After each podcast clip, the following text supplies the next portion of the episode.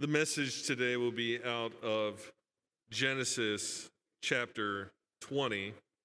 And if you would take a moment and turn there and follow along, we will I will be reading from verses 1 through 18. From there, Abraham journeyed toward the territory of Negeb and lived between Kadesh and Shur, and he sojourned in Gerar. And Abraham said, of Sarah his wife, She is my sister, and Abimelech, king of Gerar, sent and took Sarah.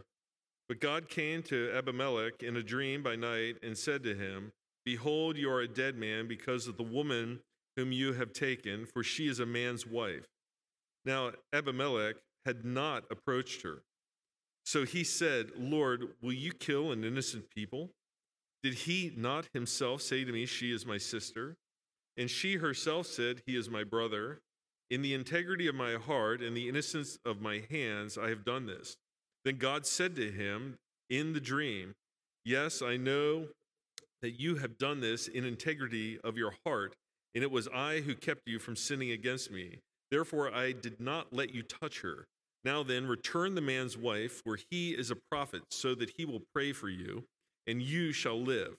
But if you do not return her, know that you shall surely die, you and all who are yours. So Abimelech rose early in the morning and called all his servants and told them all these things. And the men were very much afraid. Then Abimelech called Abraham and said to him, What have you done to us? And now, and now have I sinned, and how have I sinned against you that you have brought on me and my kingdom a great sin? You have done to me things that ought not to be done.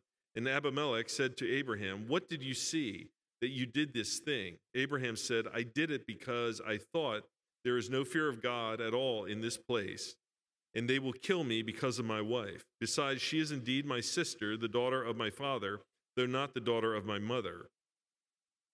And she became my wife. And when God caused me to wander from my father's house, I said to her, This is the kindness you must do, do me at every place to which we come Say of me, He is my brother. Then Abimelech took sheep and oxen and male servants and female servants and gave them to Abraham and returned Sarah, his wife, to him. And Abimelech said, Behold, my land is before you. Dwell where it pleases you. To Sarah he said, Behold, I have given your brother a thousand pieces of silver. It is a sign of your innocence in the eyes of all who are with you, and before everyone you are vindicated. Then Abraham prayed to God, and God healed Abimelech and also healed his wife and female slaves so that they bore, chil- bore children. For the Lord had closed all the wombs of the house of Abimelech because of Sarah, Abraham's wife. This is the word of God. Thanks be to God.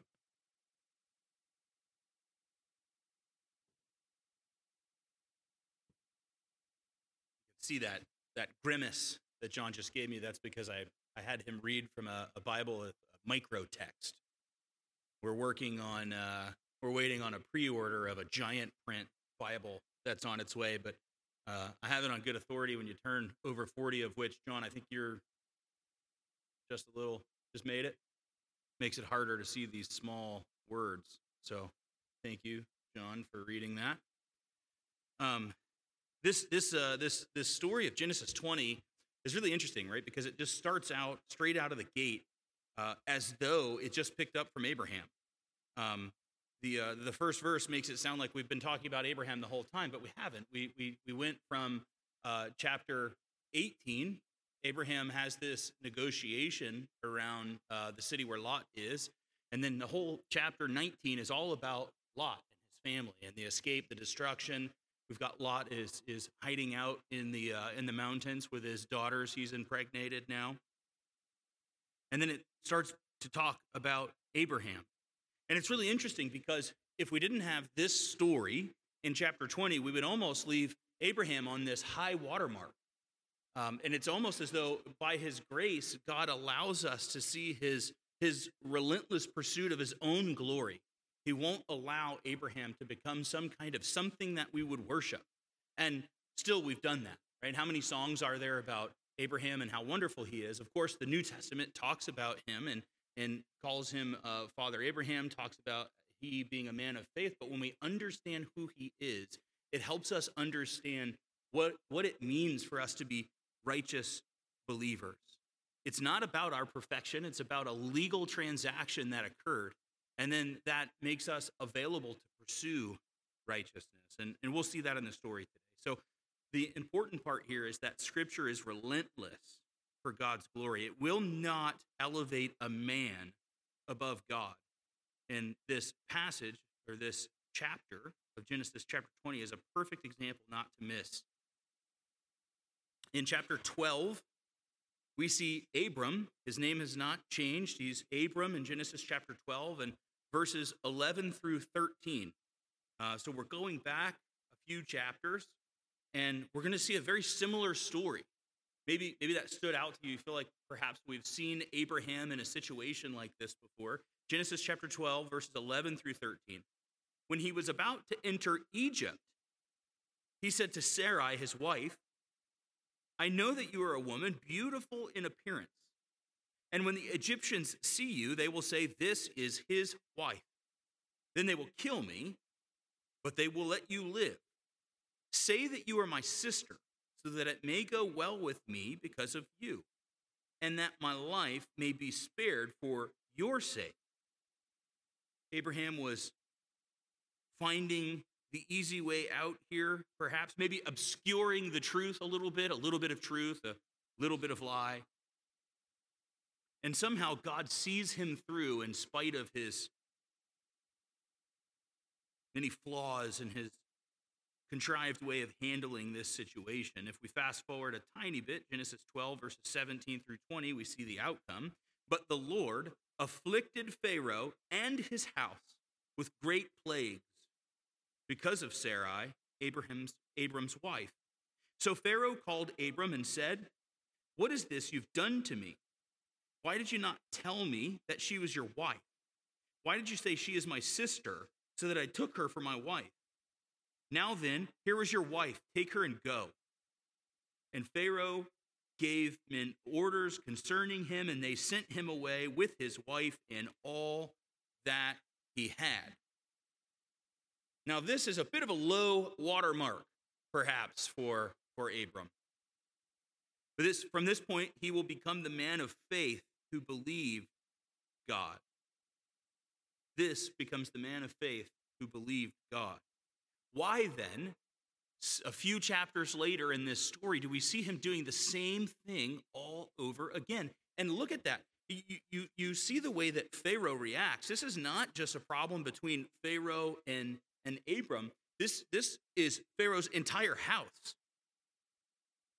And that's going to happen again with the king that he encounters today, and we'll look at that. This is Abraham who would build altars, maybe, maybe four altars across the various situations of his life. He would look at the land. We said when he was with Lot, he looked out at the, the land and he said, Hey, you can have any of this. Whichever way you go, I'll go the other way. So there wouldn't be strife between us and our families, so that the herdsmen wouldn't argue over who goes where. We've amassed great possessions. Abram, or excuse me, Lot, you pick the direction and the area that you want to go. I'll just go the other way. He allowed Lot to choose from the available land. He would rescue Lot from an invasion in a forward looking spoiler alert. He will, Abraham, receive Melchizedek's blessing. And as we've seen already, he believed the Lord's promise for a son through his wife, Sarah. And this is what makes him be the man of faith. He believed God.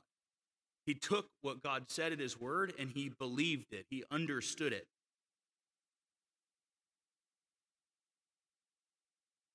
Abraham will also witness God's covenant with him and become a man of faith. We see that he's the recognized in the book of Hebrews, chapter 11 and verse 8, and there's lots of tie-ins between the book of Hebrews and these, these stories in Genesis, particularly the patriarchs, particularly Abraham, the father of nations. The book of Hebrews was, was written to the Jews so that they would understand how that ties to the new reality in Christ, the new priesthood in Christ. And it would remind them in Hebrews 11 that the man of faith who left his country by faith sought after God. He's the man of faith who would wage war against the kings of the east, as we saw in Genesis chapter 14. and we see that his faith is what makes him righteous. Going back again to Genesis chapter 15 and verse 6, and he believed the Lord, and he counted it to him as righteousness. Salvation, no matter when in history, is always by the grace of God through faith. Abraham exercised faith by believing God's word. So I said we took a we took a single chapter break from where we left Abraham, where God appeared to him at the oaks of Mamre, and he promised the son Isaac through his wife Sarah. This is where we left him off before they had the the, the story with Lot. Abraham then, as the uh, two men go off into the city of Sodom, Abraham talks with the Lord and he negotiates for the city not to be destroyed if there are even 10 righteous people in it. Just 10 righteous people, and God is not going to destroy this city, this great city, but it gets leveled. It gets leveled. Lot leaves with his wife and with his daughters. His wife looks back. She's turned into a pillar of salt. So Lot and his two daughters escape to the mountains where they're now hiding.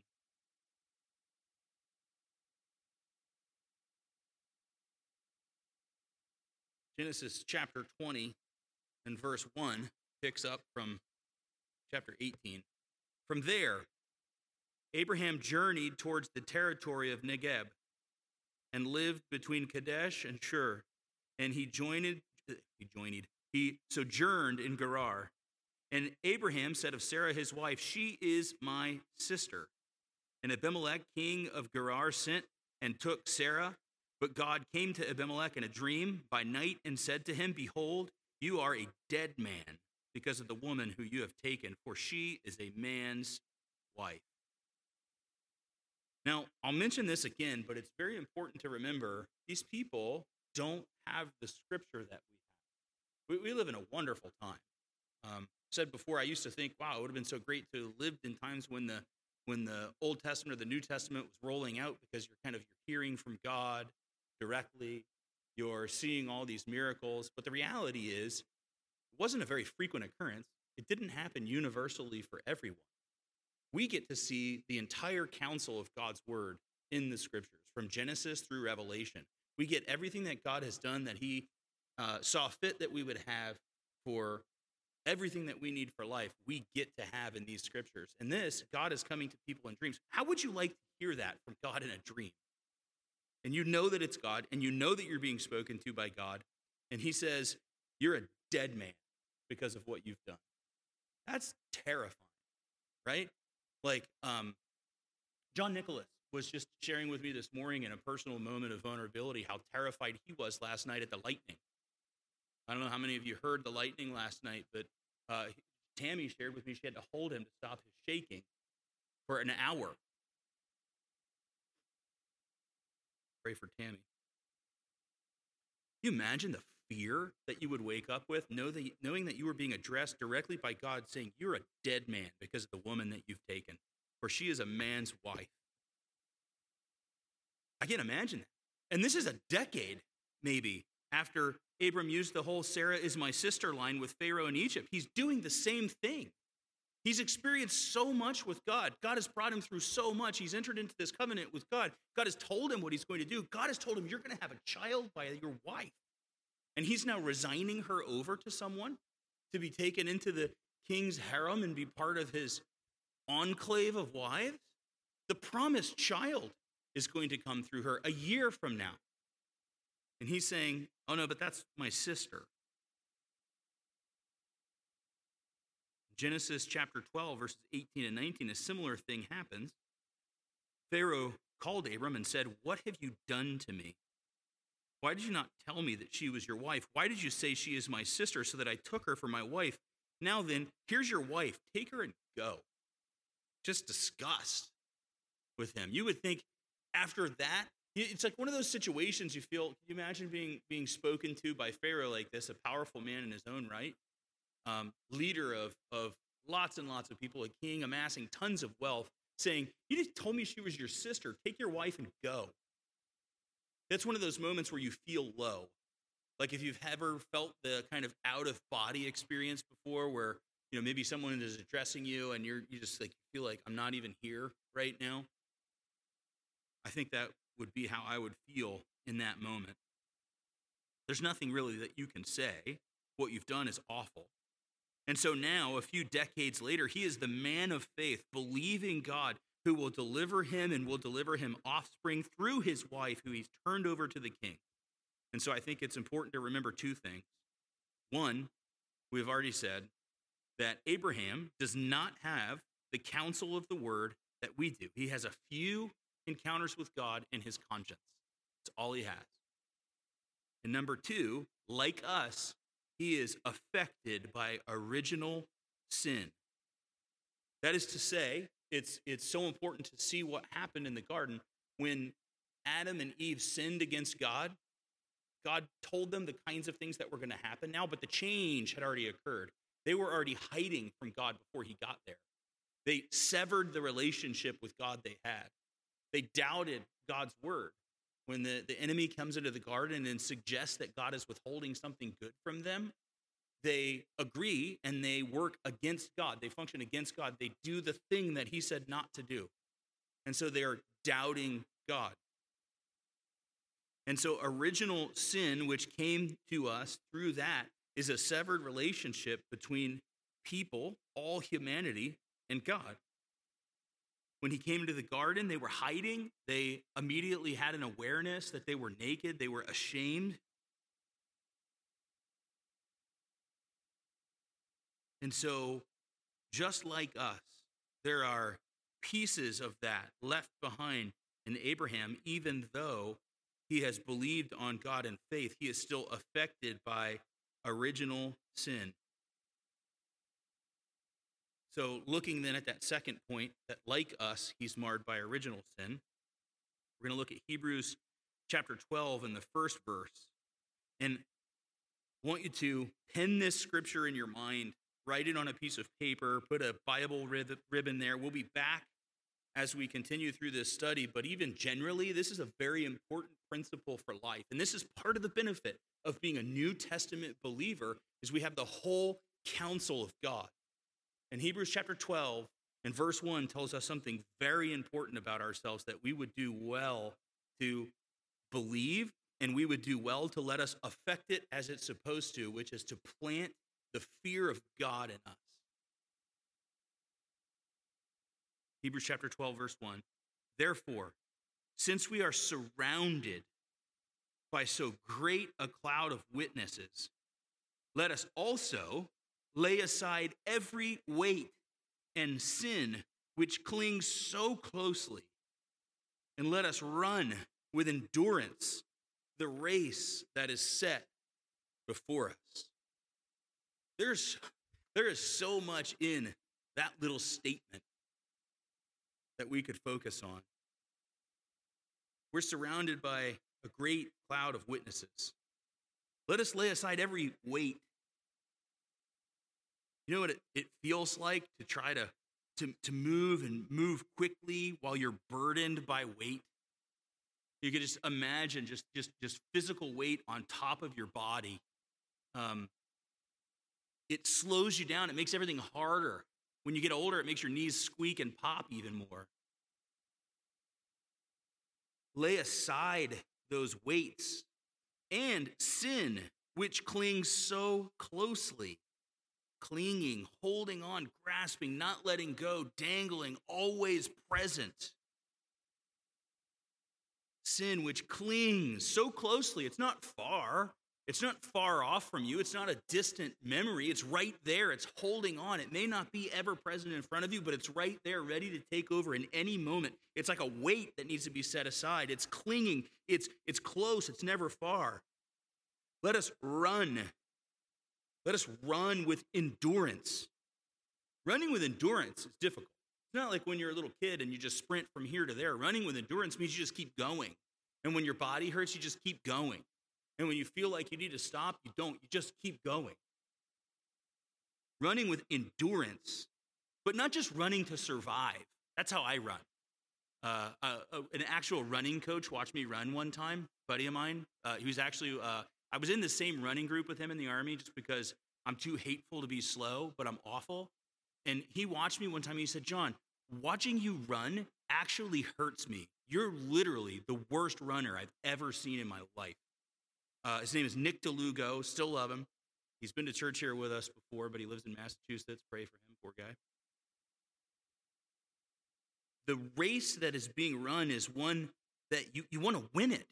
You, you want to be first. You don't just want to survive. You don't want to drag your body across the finish line.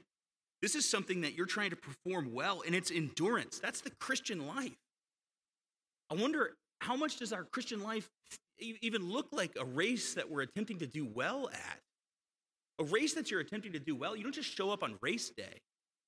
For those of you strange people who participate in foot races, like I don't know why you would do that, but if you do, you've probably trained for it all year. Uh, that same guy I talked to, he he was uh, he was a Boston qualified marathon runner, and he said it is so strange being in the front of one of these races. He said you've got adult people crying, asking themselves why they did this to them themselves again, off to the side of the road, throwing up. I think as believers, sometimes we just kind of show up to the party and just move through life as though there's no prize, there's no goal. We're just moving through. Now, I'm not trying to describe a life that's drudgery, right? Jesus said that his burden is light, but it's not nothing. We don't just move through this life with no concern for Christ whatsoever. That's why we say that lordship is important. The lordship of Christ is important. Jesus is Savior, wonderful. He died for our sin, He made a way for us to be with God. Um, there is no other way than through the man Christ Jesus, but He's also our Lord. And we respond to our Lord. We look to our Lord. All decisions should be filtered through our Lord. That's what Abraham did not have in his life. He just looked for the easiest path. And we can be like that sometimes too. Just looking for the path of least resistance. That's the one I'll take. What about a life that honors God? What about a life that's set up to be setting aside the weight of sin that threatens to cling closely and running an endurance race with eyes towards performing well? That should be our Christian life. I think Abraham was maybe not focused on God and God's glory and God's will, but Abraham maybe was focused on a favorable outcome because he'd been here before. He'd been faced with this exact situation. And, and we can be like this too. We can kind of default into the same ruts, well worn pad. We know how to walk that way. Maybe it doesn't glorify God at all. Maybe it has no concern for God at all, but we know it and we feel like we know the outcome. We know how it's going to work out. Forgetting that sin clings close and is a weight and it stops us from running with endurance. And it stops us from running like it's a race. So, was, was Abraham thinking about the promise of a son when he set up a situation by which his wife would be turned over and become one of the king's many wives? You can imagine Sarah's very happy about this. She doesn't seem to speak up, though, and mention, okay, I'm not, you know, partial truth.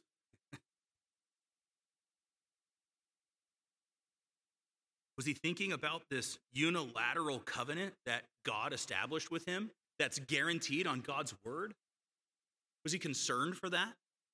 Remember, God, there was the covenant ceremony where God laid Abraham out, un, you know, semi-conscious on the ground, unable to move, but able to see everything that was happening. And God entered into a legal contract saying, "Here's what's going to happen, Abraham. I'm going to guarantee all of this, and I'm going to do so at my word." And so that's why we see God rescues him from all of this. God's sovereignty, his grace, and in his goodness. He sees Abraham through this, even though Abraham messed up again.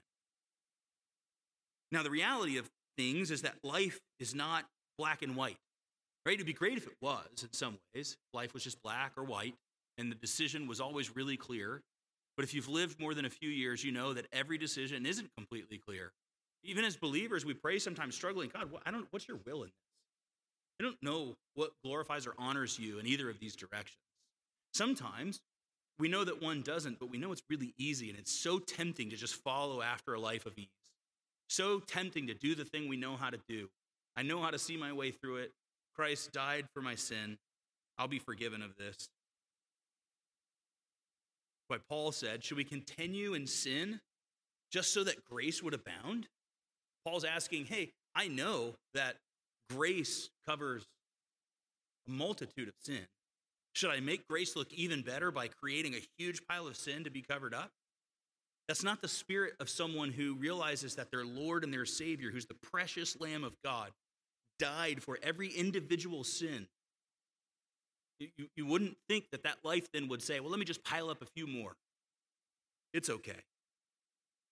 But life isn't black and white, especially because we have elements perhaps of our broken past that leave behind trails that we know how to walk down, or we know how to survive in those environments. We know at least how that works. But trusting God and going down some new path where I'm completely vulnerable, I don't feel like I'm in control anymore, that's scary. I don't, I don't I'm not controlling this situation. I don't want to put myself in that place because then I have to rely on God. But maybe that's the point. Right? Maybe sometimes that is the point for you to learn to trust God. And so acting in faith and saying, God, I do not know what's going on here. I can see a sinful way through this and I know it works. I know that path because I've been down it a million times, but I'm going to go down the one that I think is more honoring to you. And I'm going to trust you in it. That's what faith looks like. That's what walking by faith looks like. And it's not easy. And people should stop describing the Christian life as some kind of an easy thing where you just stand under the spout where the glory comes out and you get fed cotton candy every day. Not the way that the scriptures present the Christian life. It says you'd be tried like through fire. And all the more as the end comes near. That's why we need to remember Hebrews 12 and be ready and encouraged and desiring to lay aside every weight of sin which clings so closely. I want to encourage you in this. If you believe what the scripture says, then the trials of this life, while real and perhaps uncomfortable, are almost meaningless in light of eternity. Almost meaningless in light of eternity. A little bit of discomfort here is nothing compared to the wage, which is hearing these words Well done, my good and faithful servant. Good and faithful servant. I would so much rather hear that than depart from me. I never knew you. You are? Seems to me this is our first time speaking. That's why I love the model prayer. And the thing that stands out to me about the model prayer is Jesus telling us to pray for our daily bread.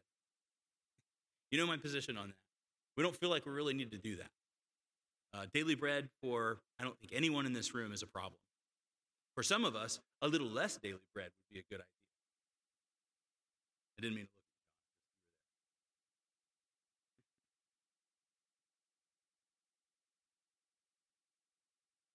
Love what Hebrews 12 says in encouraging us to lay aside every weight and sin which clings so closely.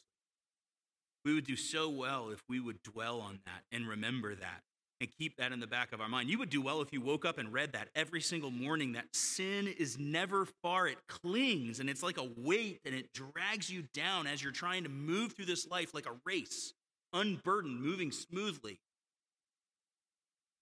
The weight of sin and the, the, the, interesting thing about the weight of sin is sometimes we don't even realize it, but, but we can have patterns of habit that are tied to sinful activities, sinful situations, and we don't even know we're going down those paths.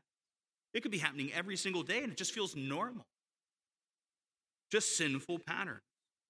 Maybe it's the way that you just naturally react towards people. Well, guess what? That might be sinful. You're not a victim of your personality.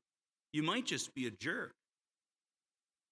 You, you, you might be unkind. It can feel habitually right. But as people who are redeemed in Christ, who are declared righteous, and who have a race to run, we need to train for that race like we're after a prize, which means we need to consider ourselves before God. If we want to see how the God man would react, we look to Christ. He's the one that lived in all ways, tempted and try, tried by sin, uh, but without sin. And so we can look to Christ and see, well, how did he do in these various situations? Well, that's how the very character of God would react in this life. 1 Corinthians, Paul uses a, another sports analogy, an ESPN analogy, 1 Corinthians chapter 9 and verse 24. He says, Do you not know that in a race, all the runners run, but only one receives the prize? So run that you may obtain it. That you may obtain it. Run that you may obtain it. Run in a way that's competitive. Run in a way that's looking to win, not just looking to live. That's how I run, is looking to survive. I like to tell people that I am a Philadelphia uh, marathon uh, record placeholder, except that I ran the half in the time that the people were finishing the entire marathon that were setting records. I got to the finish line at the same time they did. Sink that in. They ran the whole race and the time I ran half of it. Those are people that are racing to win a prize. And I bet you they don't wake up every morning and eat a bowl of Cocoa Pebbles and watch a little TV and then kind of strut out of the house complaining about their back. Uh, you know, and then sit in their office chair all day, and then get up and go home and eat some more Cocoa Puffs, followed up by a ribeye. Their lives are patterned to be able to perform in this kind of a way. That's the way that Hebrews says that we should live our lives. Imagine if Abraham had that. Imagine how he would live his life differently. But what about us? Because we do have that. Do we live our lives any differently? Or are we like Abraham, just looking for the easy way through? A little half truth that'll make me get through this situation more easily. It might not be as God honoring. It may have no concern for God whatsoever, but I get through this situation without a lot of stress at work if I just do this, if I just say it in this way. Might not be true, but I'll get through it.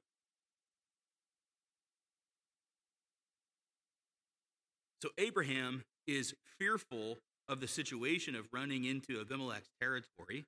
He lies. He declares Sarah as his sister, as though sister, as a wife isn't like the uh, predominant relationship here. tell people all the time I married my sister because Brianna is my sister in Christ, but also my wife.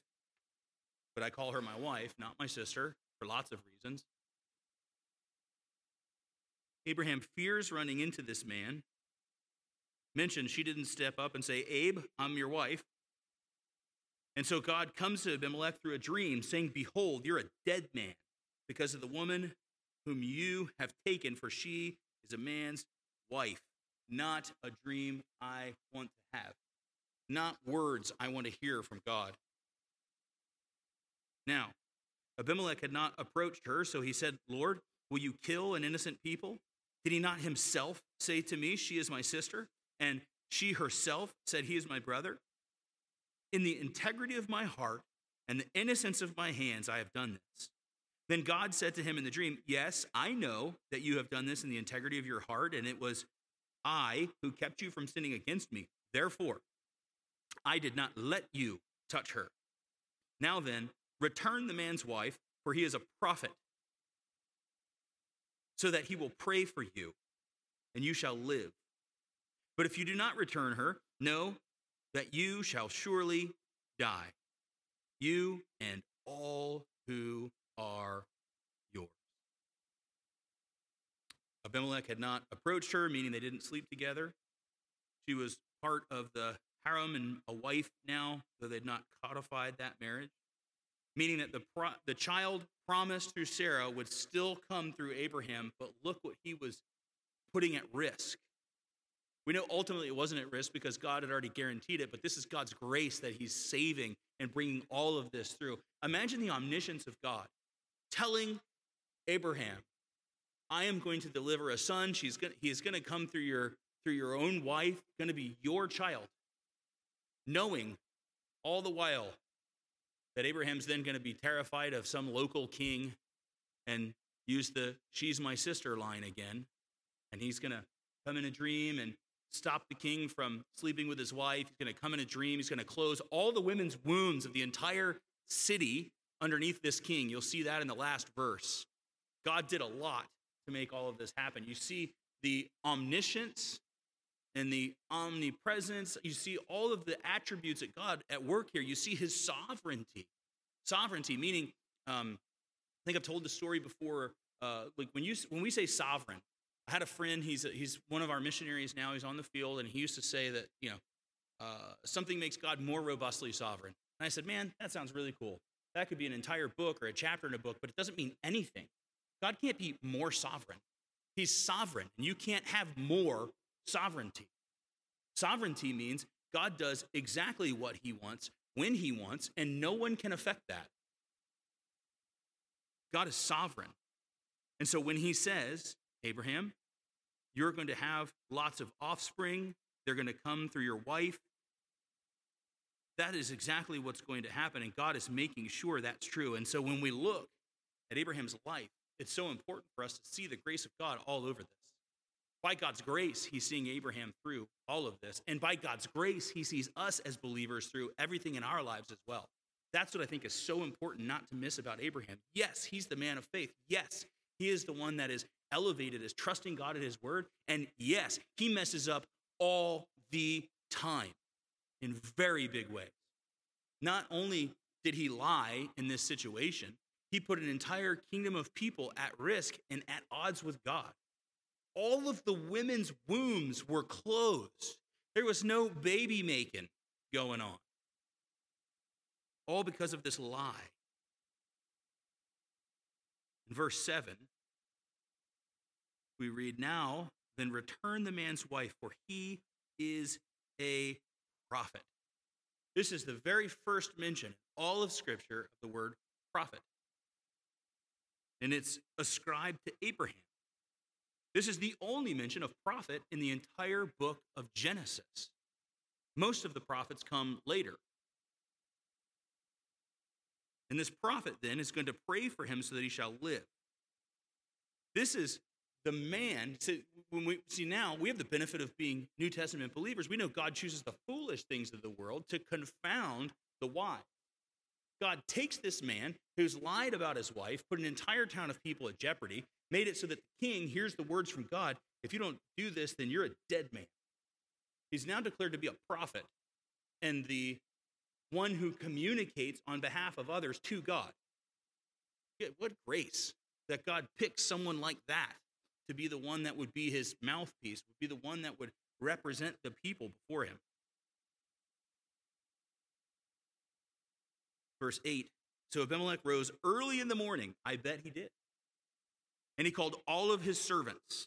See, he's, he's a very powerful person, calling all the servants together. And he tells them about these things. And the men were very much afraid. And then Abimelech called Abraham and said to him, What have you done to us? And how have I sinned against you that you have brought on me and my kingdom a great sin? You have done to me things that ought not to be done. And Abimelech said to Abraham, What did you see that you did this thing? Remember, he's, he, Abimelech is talking to a prophet. Abimelech is talking to somebody who represents God. God just told him in verse 7 Abraham's a prophet, he speaks for me. And so Abimelech is asking him, What did you see that you did this thing? Abraham said, I did it because I thought there's no fear of God at all in this place, and they will kill me because of my wife.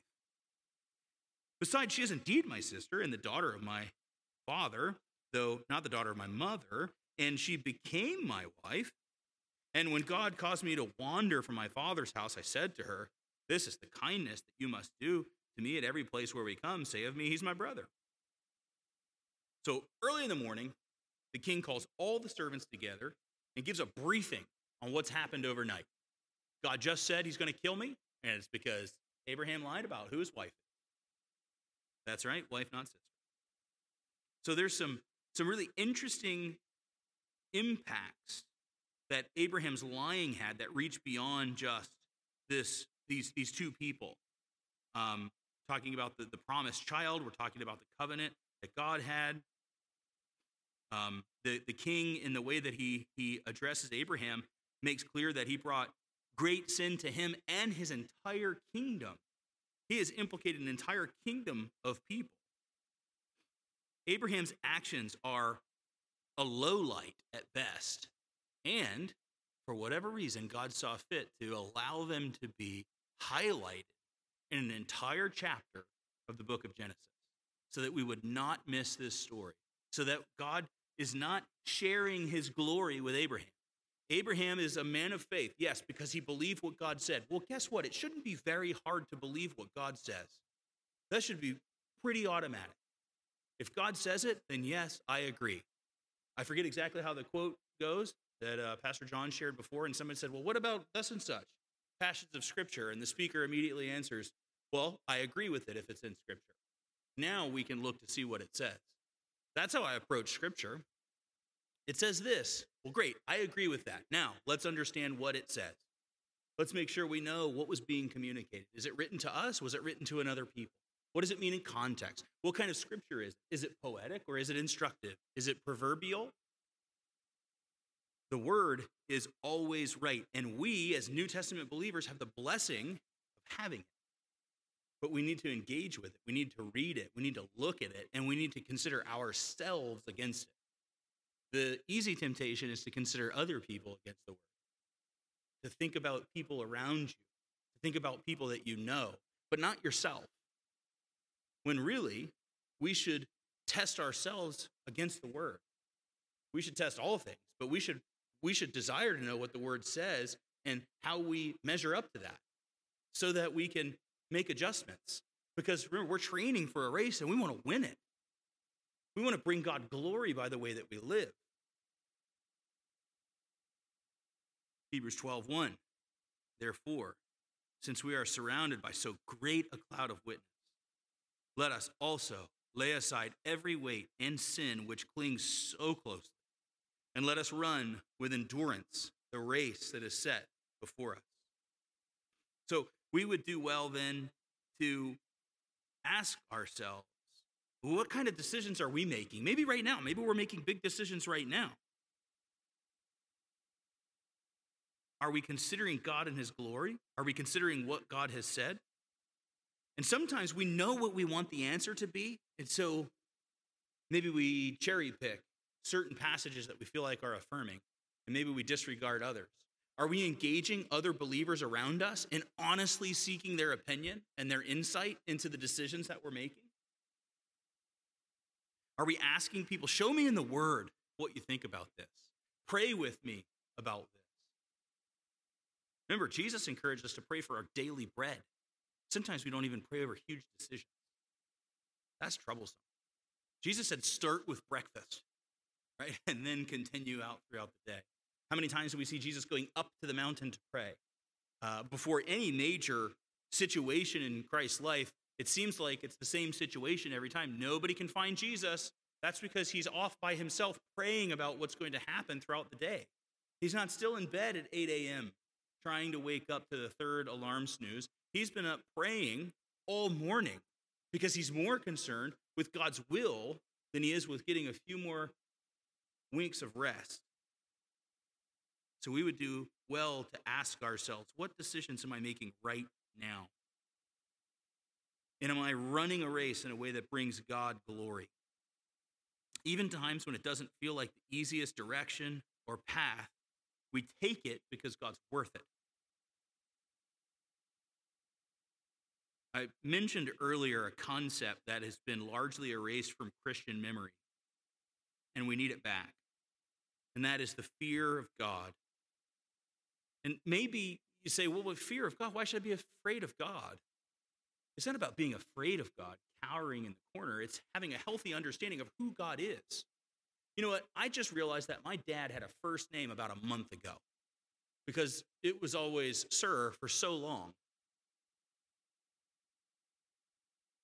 How much more God? Sometimes I think we get a little bit a little bit chummy with the sovereign creator of the universe. We see all over the scriptures God dealing with humanity in very strong ways.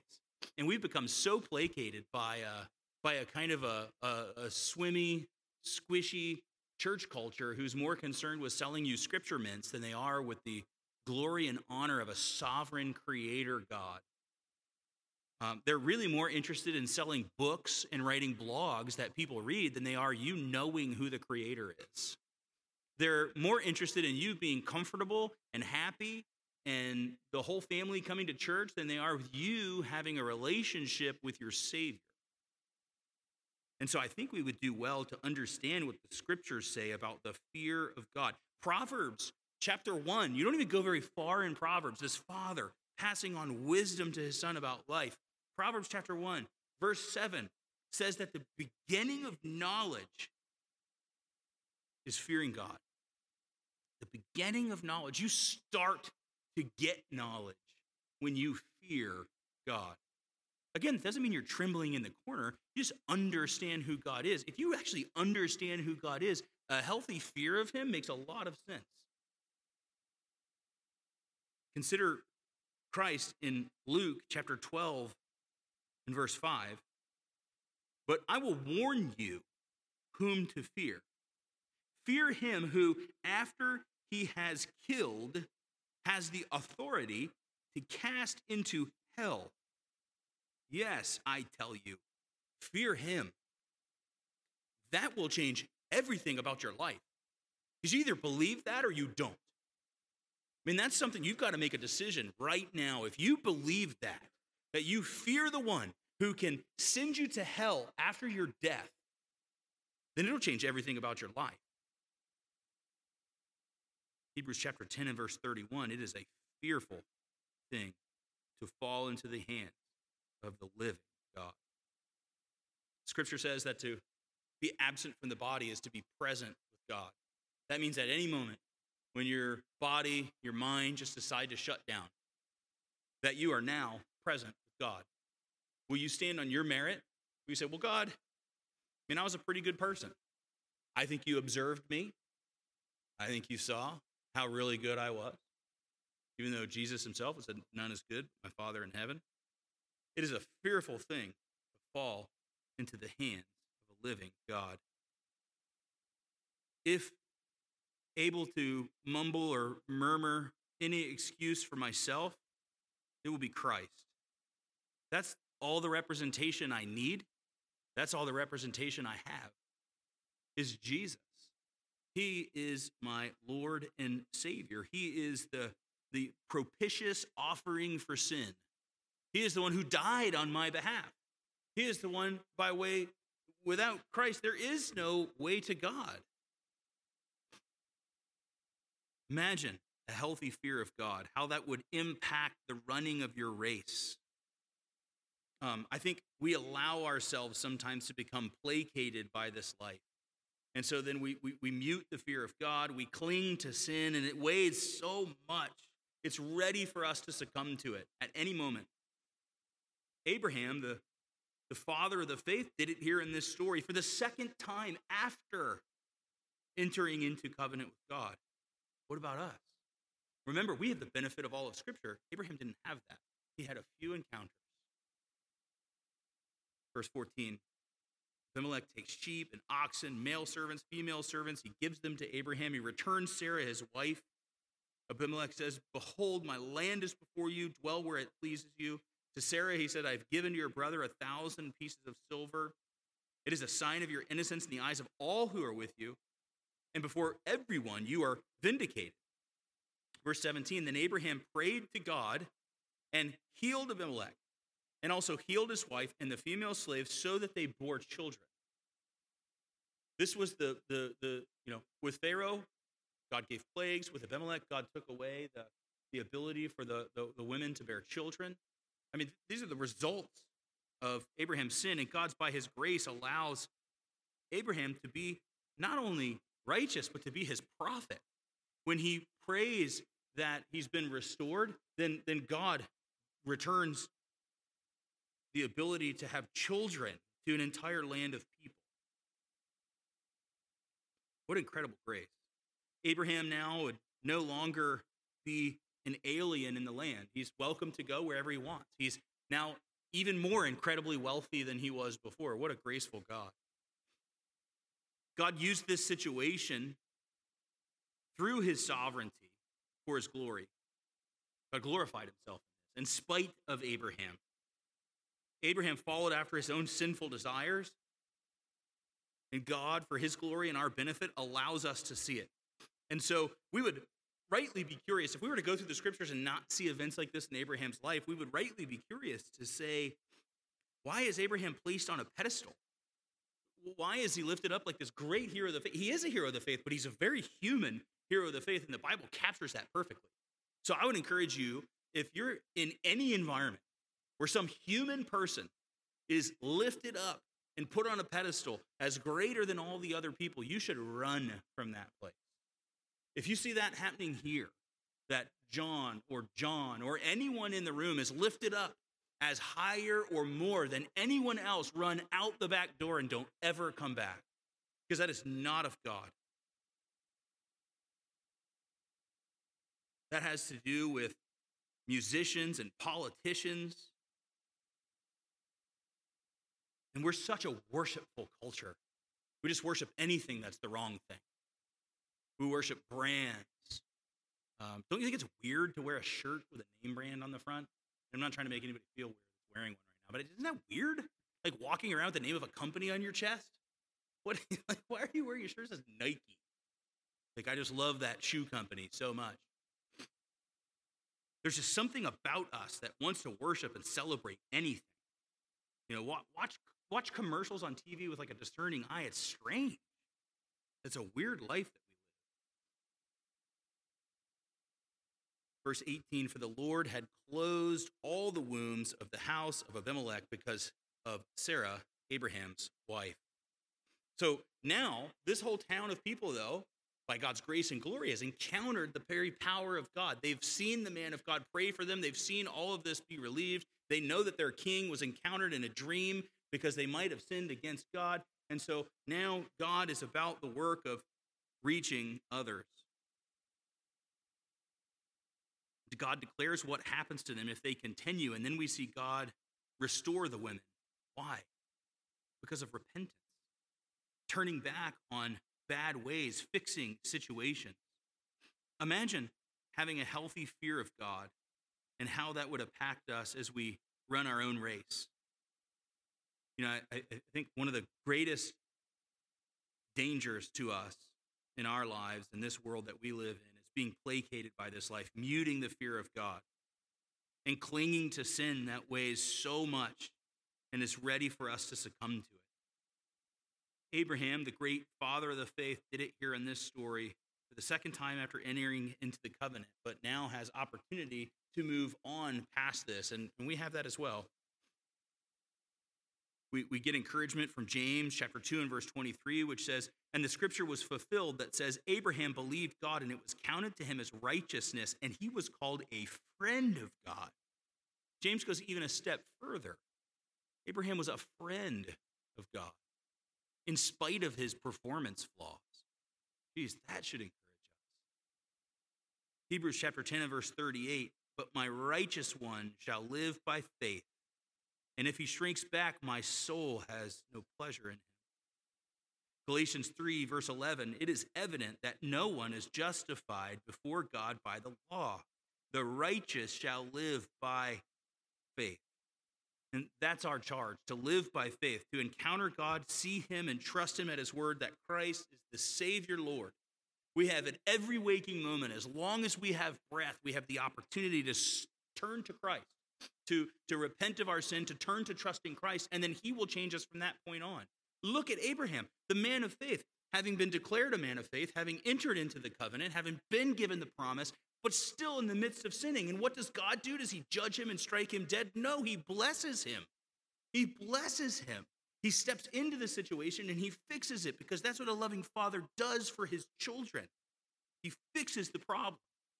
And if you're a mom or a dad, you know exactly what I'm talking about. No matter what other what stupid thing your kids get into, you try to fix it. What a loving God. I think sometimes we, we, we think he's a he's an awful taskmaster. But don't read that into this. See him loving everyone through this entire situation. You have a king who has a harem full of wives, and he comes to him with grace. He comes to him with grace based on what he knows. What a wonderful God. And it's all for his glory. He would not let it be turned over and given to Abraham, turned into a man to be worshiped, but one that we can align ourselves to and see just like him. We have sin that clings to us. So we don't look to him in judgment. We look to him in understanding and appreciation and become grateful for God. Let's pray. God, we love you. We thank you that you've allowed us this beautiful picture of Abraham, a righteous man, a man of faith, your friend who, in a moment of weakness, sought after himself, endangered an entire people, but you, God, because of your grace and your goodness and in your sovereignty, stepped into the situation and fixed it, who loved everyone through it. God, we thank you for these truths. We thank you that it applies to us, and we thank you that we have Christ as our advocate. I pray, knowing all of the freedom of that, God, that you would give us grace as we work to train to run the race of this life in ways that bring you glory and honor multiply. God, would you give us hearts of repentance, continuous repentance? Would you give us hearts that look for opportunities to grow in grace, to find areas of sin in our lives and put them to death, God? Would you make us not afraid to do that as believers? God, I pray if anyone doesn't know you savingly this morning, that you would reach them right now, God, and they would become yours in Christ. And we as a church body would have the the wonderful blessing of walking alongside them and discipling, looking at the word, living and praying, and growing in grace together. It's in Jesus' name we pray. Amen.